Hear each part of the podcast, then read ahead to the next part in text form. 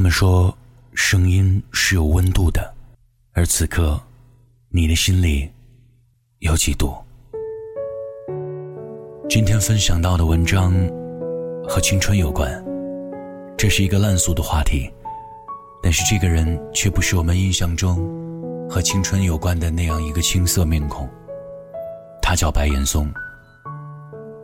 有很多年轻人会问我说：“现在的社会不良现象。”都是凭父亲有关系，看相貌等等。我就问他，凭父亲，起码还得有父亲。我八岁的时候，我父亲就去世了，我母亲一个人带大我们哥俩。我们在内蒙古偏远的地方长大，在北京没有一个亲戚，不也走到今天了吗？我知道社会上有很多不良的现象，我告诉你，信那些该信的东西。因为它能改变你，因为如果你要相信那些你没法不愤怒的事情，它只能害了你。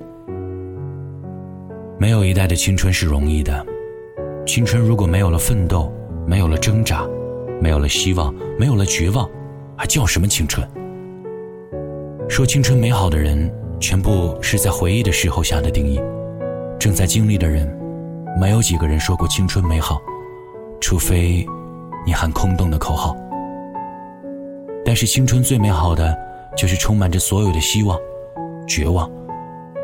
有太阳的时候，你都觉得天昏地暗，因为心情不好；有的时候下着大雨，你只想着穿着背心到大雨中狂奔，因为你很开心。这就是青春。到了中年，不可以了；到了老年，也许又可以了。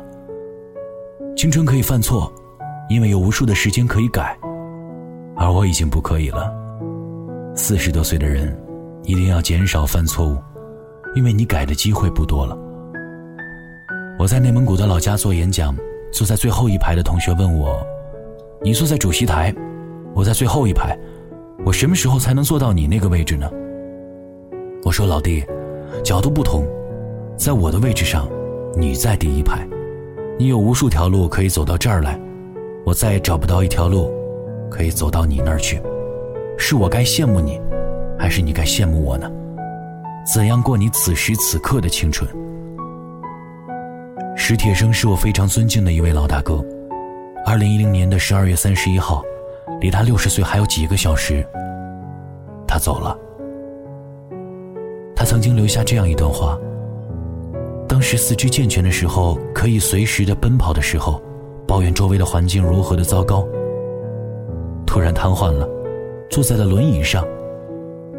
坐在轮椅上的时候，抱怨我怎么坐在了轮椅上不能行动了，怀念当初可以行走、可以奔跑的日子。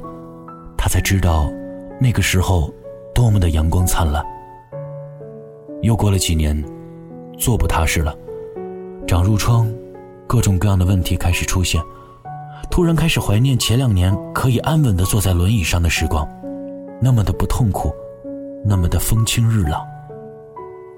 又过了几年，尿毒症，开始怀念当初有褥疮，但是依然可以坐在轮椅上的时光。又过了一些年，要透析了，不断的透析，一天清醒的时间越来越少，可还是怀念刚尿毒症的那会儿时光。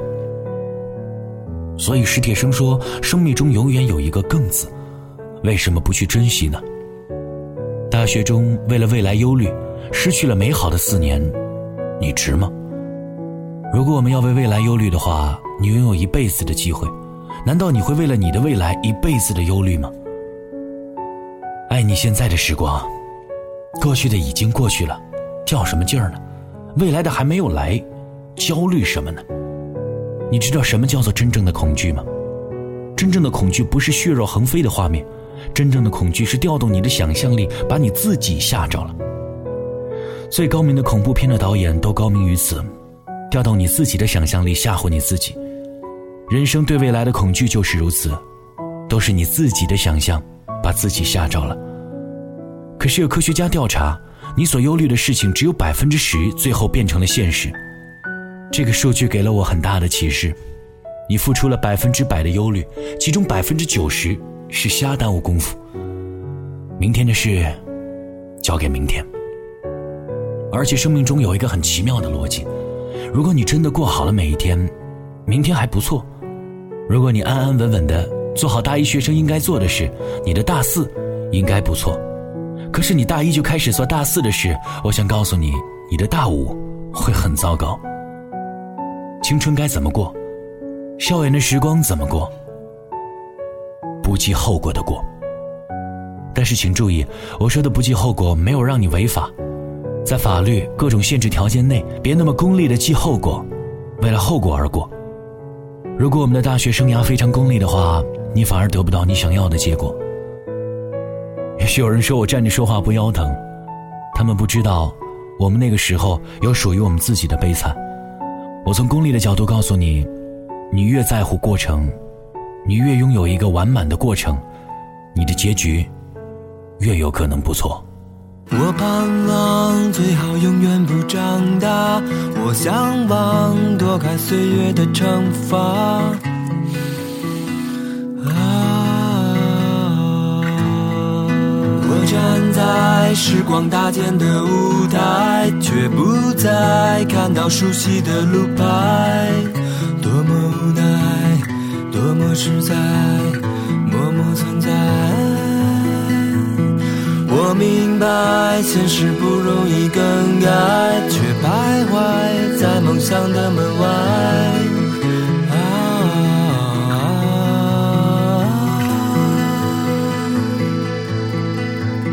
留不住的时光，擦不掉的伤，遮住光的窗。是谁改变了属于我的模样？是谁吹灭那传说中的神话？我愿换上那最动人的衣衫，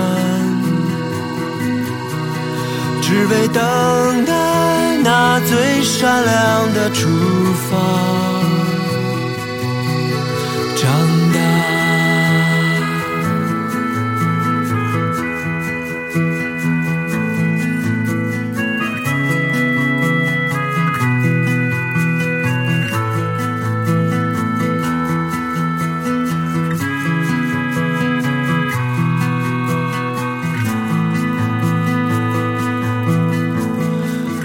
不住的时光，擦不掉的伤。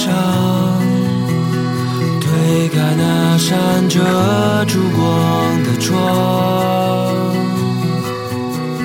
是谁改变了属于我的模样？是谁吹灭那传说中的神话？我愿换上那最动人的衣衫。只为等待那最闪亮的出